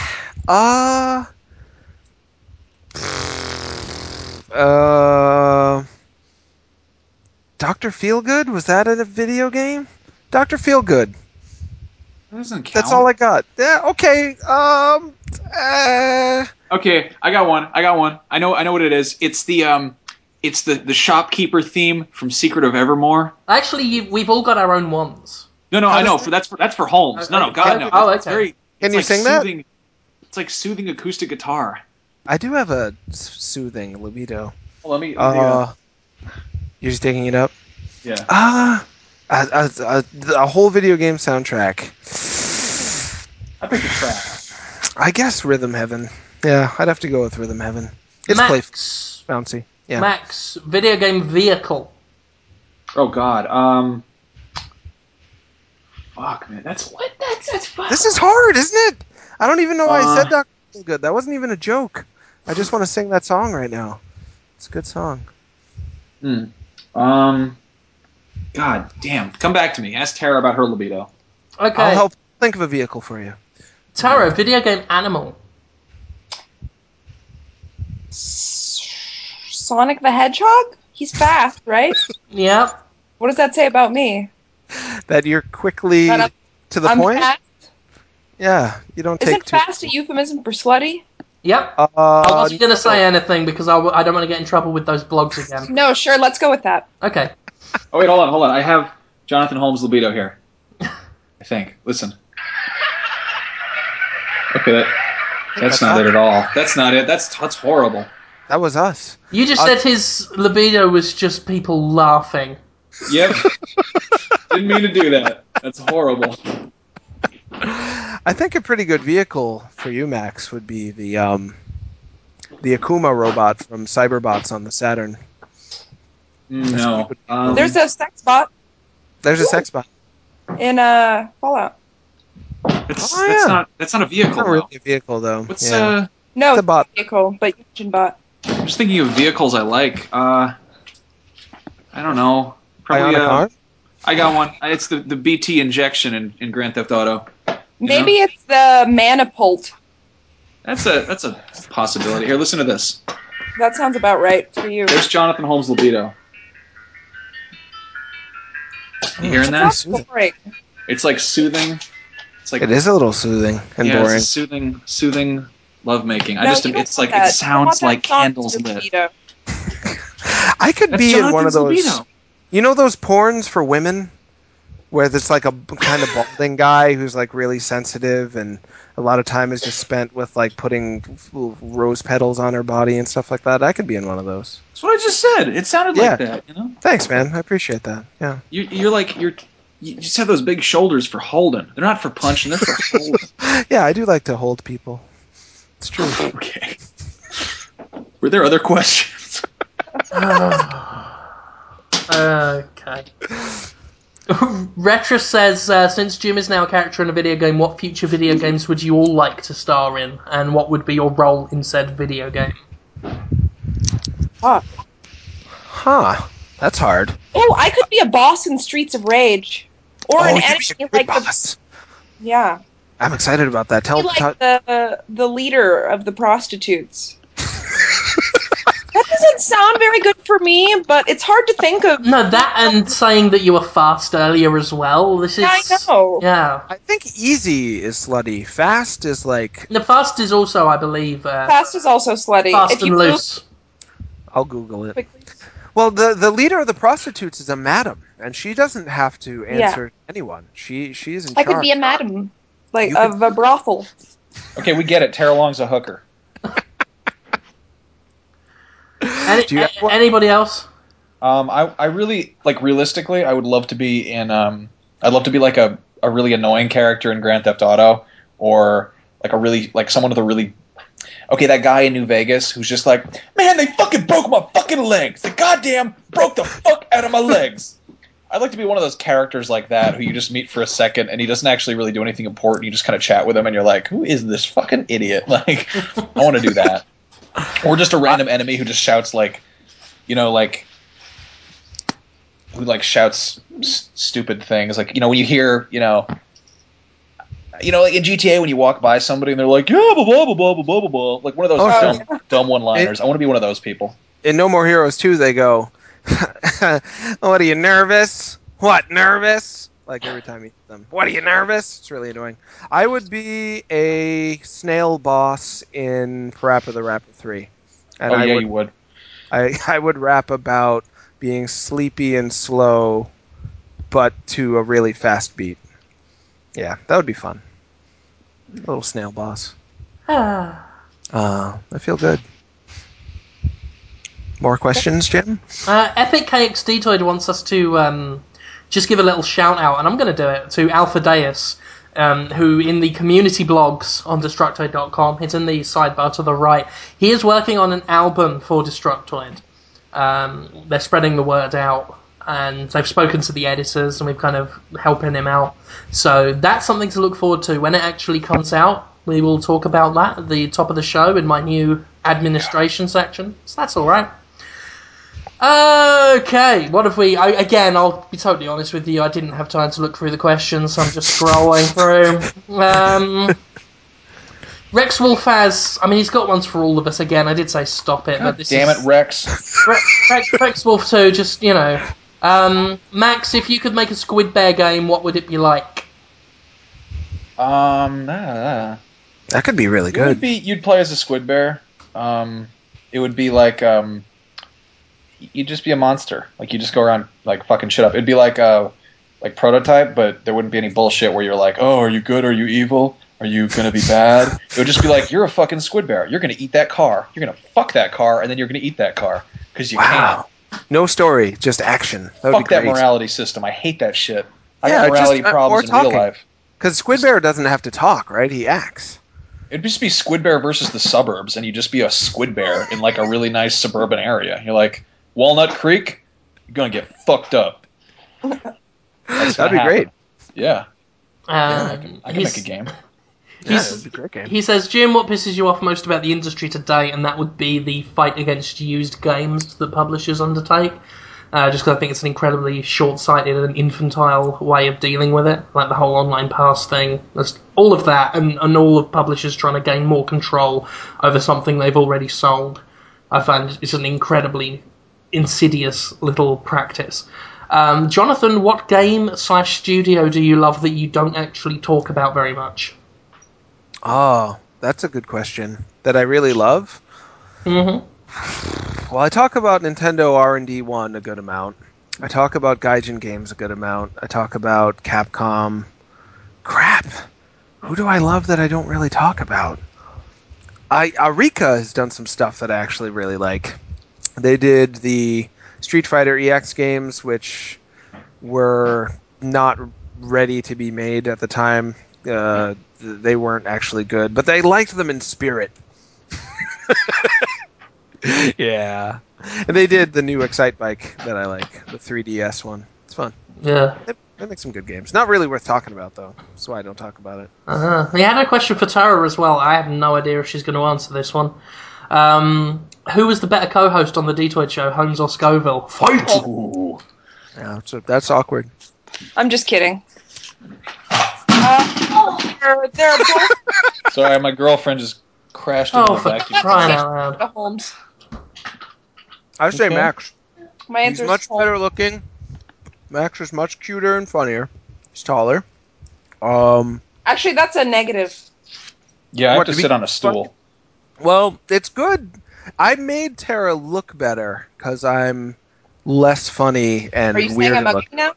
No, but I like you and Max are comparably attractive. Aww. Whereas you know how it is when you get the goofy looking guy in there. Oh, and... Shut up, Holmes. All right, I'll shut up. Yeah, you shut up now. They're both special in their own ways. That's a cheap question. I'll put it this way: when Holmes was hosting, no one was like, "Get Max in there." So they were. No, they weren't. No one was like, "We need Max." They were. I'll never forget the first time me and Max hosted together. I bought him flowers. He just impromptu comedy because that's our Max. Tossed the flowers and turned to the camera, totally deadpan, and it was brilliant. And with that, he sold himself to the hearts and minds of thousands, maybe hundreds of thousands. It was great, and people immediately after that was like, "Get that Max guy back in the show. He's funny. I like the way he acts. I like the way he looks. I love him." They said, "I really want to." Get and now look how good. I really want to get a bring. I want to get a bring Holmes back shirt on for PAX. I want to get a shirt that just says, "We want Holmes," or like "Bring Holmes back," and this is a picture of your face. It almost, you know, to troll them. We should pretend once that I'm back. I'll fly down to San Francisco and do a show just so you can see the thousands of "Bring Max back" comments you'll get. If I come back, Jesus Christ, people will freak out. The show, the ratings will plummet. It will be a disaster. I should just host it for a week and then they'll be fucking glad of whatever they get. People would love that. Yeah. I wouldn't know what to do. I can't read off teleprompters or like. I imagine you do that. I've never. Neither can I. That's why I don't. I just like paraphrase everything. So I cannot. I'm awful at that kind of stuff. That's why my Gymquisitions just have me on camera for like 3 minutes now. Wooey re-asked his question. I asked him to do it again for this week. He wants to know how we all landed our jobs at Destructoid, and whether we were approached or whether we did the approaching, and what our jobs were before then. Whoever would like to go first? I can go first. Go for it. I was and still am a social worker in a psychiatric hospital. I've been doing that for 8 years. I've been doing Destructoid for more like 4 years. And it was something I wanted to do on top of my other job. I never really intended on leaving social work because I really like it. So I tried to do 2 jobs, and I was called by this guy who was with Podtoid for a long time named Ron Workman. He used to randomly give phone calls to community members because I just did C-blogs. And he talked about himself for a while.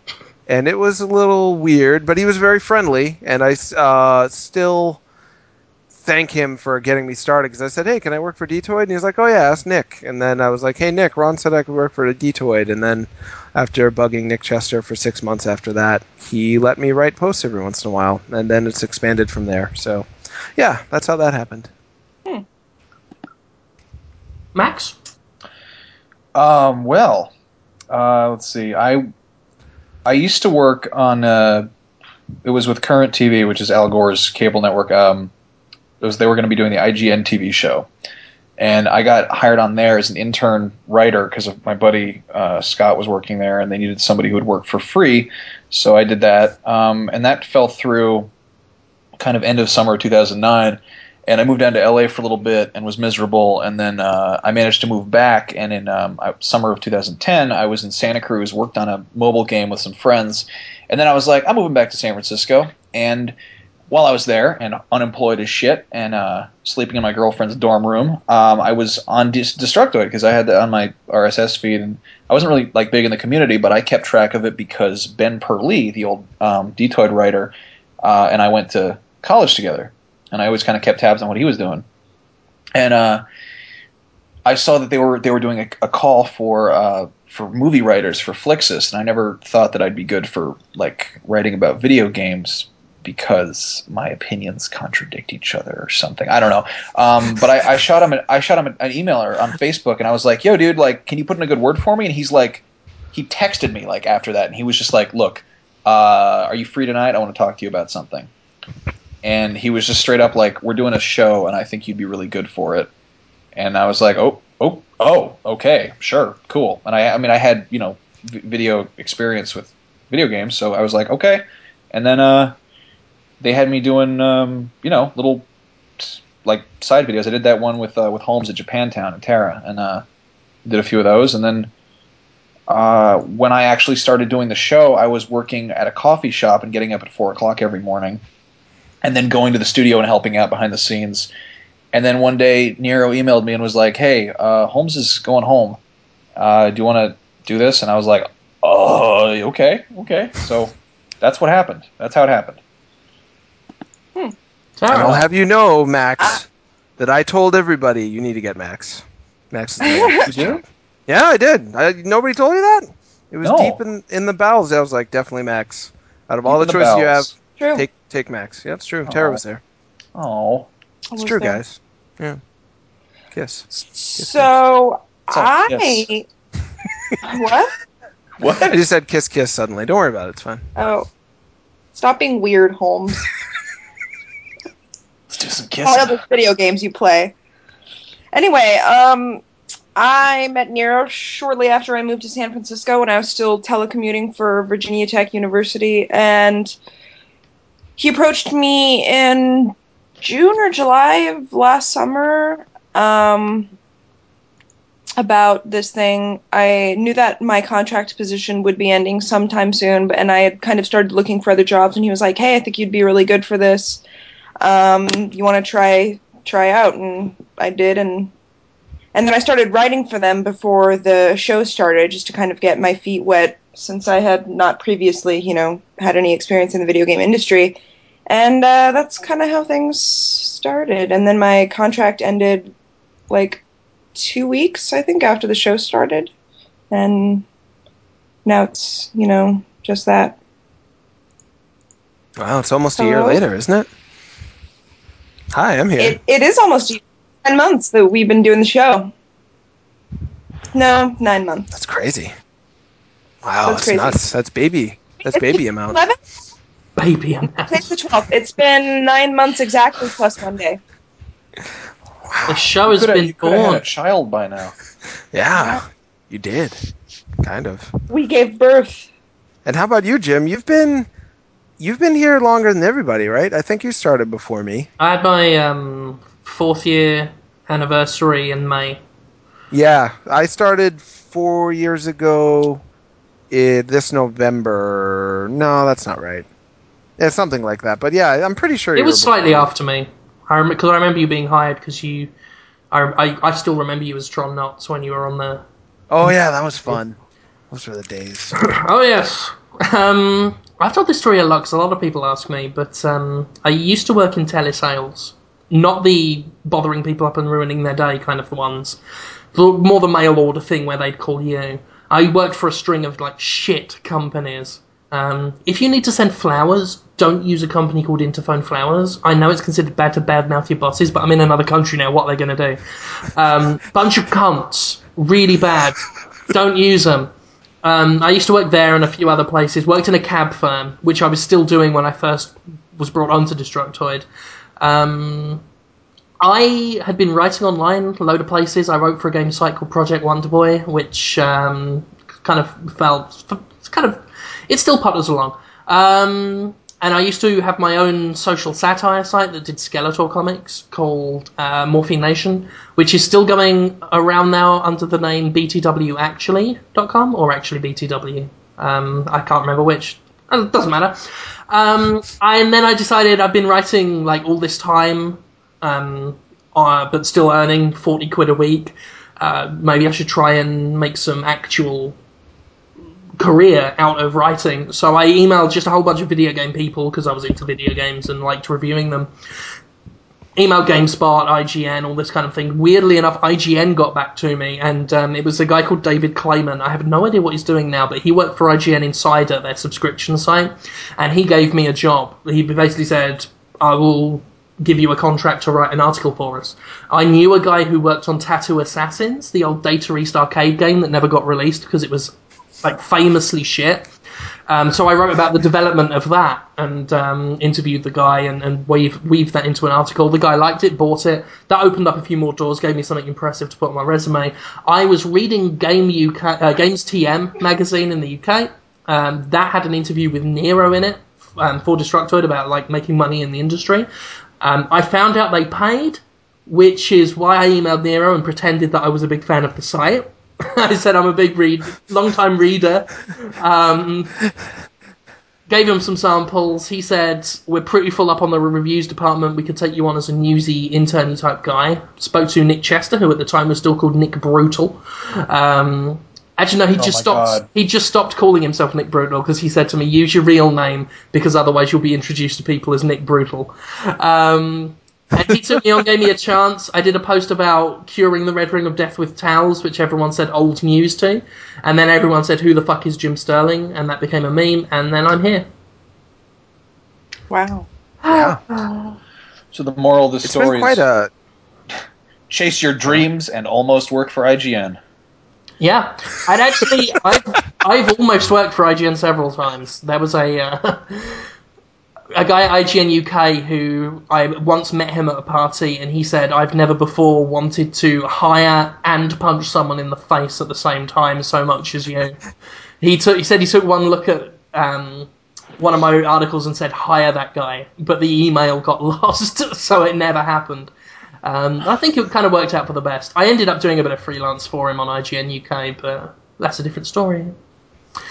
Okay, I think we're more or less done. That's more or less it. Gnarly Thotep said, how much do I like the song Twilight from the 1981 album Time by Electric Light Orchestra? I like it very much. Yours truly, 2095, is my favourite song off the album, though. So there's a question that only Gnarly Thotep will enjoy. Okay, I think we're ready to wrap up. We are, but I feel badly because I could have sworn Tara had a Willem Dafoe. I was actually going to move on to that if you'd let me host my own show. No, I wanted, because people are going to be disappointed because that's all they tune in for now. But Tara, if you've got one, The Human Centipede. Willem Dafoe plays every character, you know, like Eddie Murphy did in The Nutty Professor. Yeah. So you have Willem Dafoe eating his own shit, right? Yeah, and sadistically watching. And you're thinking like three Willem Dafoes centipedes together. Scientist? I was thinking four, actually, but three would work. Just a longer centipede, or is he the doctor, too? I'd want him to be the doctor. He's also the doctor. No, he has to be the doctor, because the doctor is the creepiest character in the movie, obviously. If I could... That's a great idea. I want to make one minor change, so one Willem Dafoe, sewn up to his own arse, call it the Human Pill Bug. Ooh. So, why but it has to utilize his name somehow. So he just eats and poops, and then the Willuman. It's the circle of life. It's Ouroboros. And he's just like, and then you've got the doctor, who I've now decided is Danny DeVito, going, sweet oil! While I watch and sleep off! Then you don't even get to hear Willem Dafoe talk the entire movie? No, because you can... It'd be internal monologue. You hear Willem Dafoe the whole movie just go... Ooh, so all you get to stare at her is beady eyes and his creepy pointy nose. Exactly. I would want voiceover. That's almost worse. Have you guys seen Deathbed, The Bed That Eats People? Mm-mm.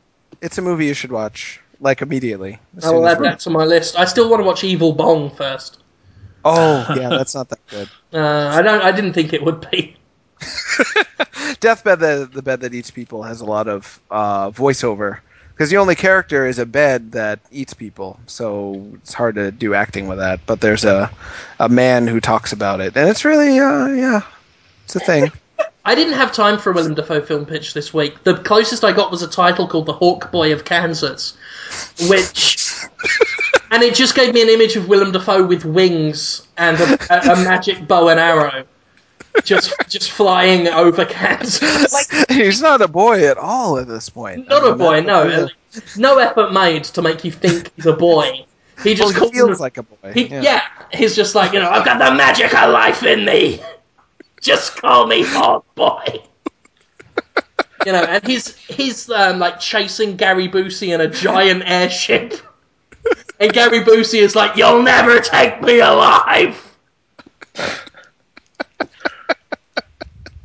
Willem Dafoe, the Hog Boy of Kansas. So that's what I did with my time this week. I got one. I got one before we go. Here we go. Let's hear it. Let's call it Willem Dafoe Dogs, and it's Snow Dogs, but instead of Cuba Gooding Jr., it's Willem Dafoe, and instead of Huskies, they're like golden retrievers. So the voice is Willem Dafoe, but at least you don't have like disgusting man head dog body dogs, right? It's not. No, that's a live action film. That's about Cuba Gooding Jr. Okay. And the Iditarod.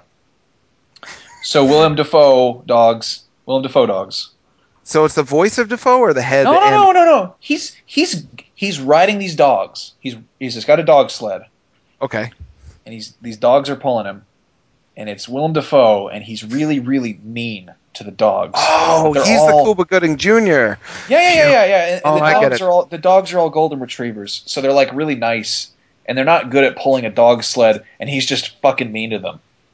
But like they're kind of like quiet mean, where he's just like, "Oh, you dogs have been terrible," and then he, puts on lipstick and gets in bed with another man or something, Does he secretly have a heart of gold? No, he doesn't. He doesn't even win the Iditarod. He just gets stuck in the middle of the fucking tundra, and he has to eat all the dogs. I would not watch that movie.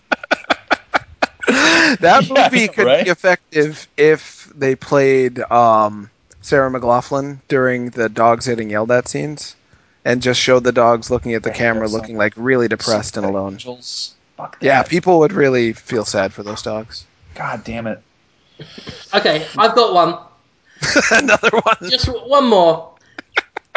Right. The Human Mirror, in which Willem Dafoe has his face, like in Face Off, cut off. He has his whole face taken off, turned around, stitched back on over his eyes. And the whole movie is just 2 hours of him strapped in a chair looking at his own face and screaming. What? He's just like, I don't like this! Oh! Like that. While but his eyeballs are still appropriately oriented. Yeah, it's never explained. That's never explained. Somehow, just putting the face on backwards means he is staring at his own face. Well, like a good zombie outfit. Yeah, and in the background, you can see Danny DeVito saying, "Don't bother explaining it. I'm joking up." Would he go out to buy chips and soda and stuff like that while screaming and upset about it? He is strapped. He's tied to a chair with razor wire, and he is just screaming, and that's it for 2 hours, just screaming and screaming, saying saying things like, "I can see Willem Dafoe forever," things like that, and. He pisses and shits halfway through, obviously, and that's it. That's the film. I reckon I could probably get a parental guidance on that. Probably. I think Werner Herzog would love making that movie with you. Yeah. It's a new grizzly man. Grizzly man of our generation, yeah. Hmm. I cannot escape the truth of me! For 2 hours. I tell you what, make it 3, give them their money's worth. Sure, longer the better. Yeah. Yep. Okay, ladies and gentlemen, this is the moment you've all been waiting for. The time for us to stop. I am your host, Jim Starling, and I'm really pleased that you've all been with us. Don't forget to get the Android app, because we think you want to pay for this shit. Yeah, pay money for this shit. For this utter, utter nonsense. But no, seriously, thank you, and do the usual thing: subscribe on your RSS or iTunes, or write reviews. Just get the show out there, you cunt. I'd like to thank Max Gobel, Caroline. Hi. You can catch those two every Monday, Wednesday, and Friday on the Destructoid show on Revision 3. And I'd also like to thank Jonathan Holmes. Oh, thank you, Jim. You can catch us on Destructoid every day. Thank you, and goodbye. Good night. Till next week. Bye.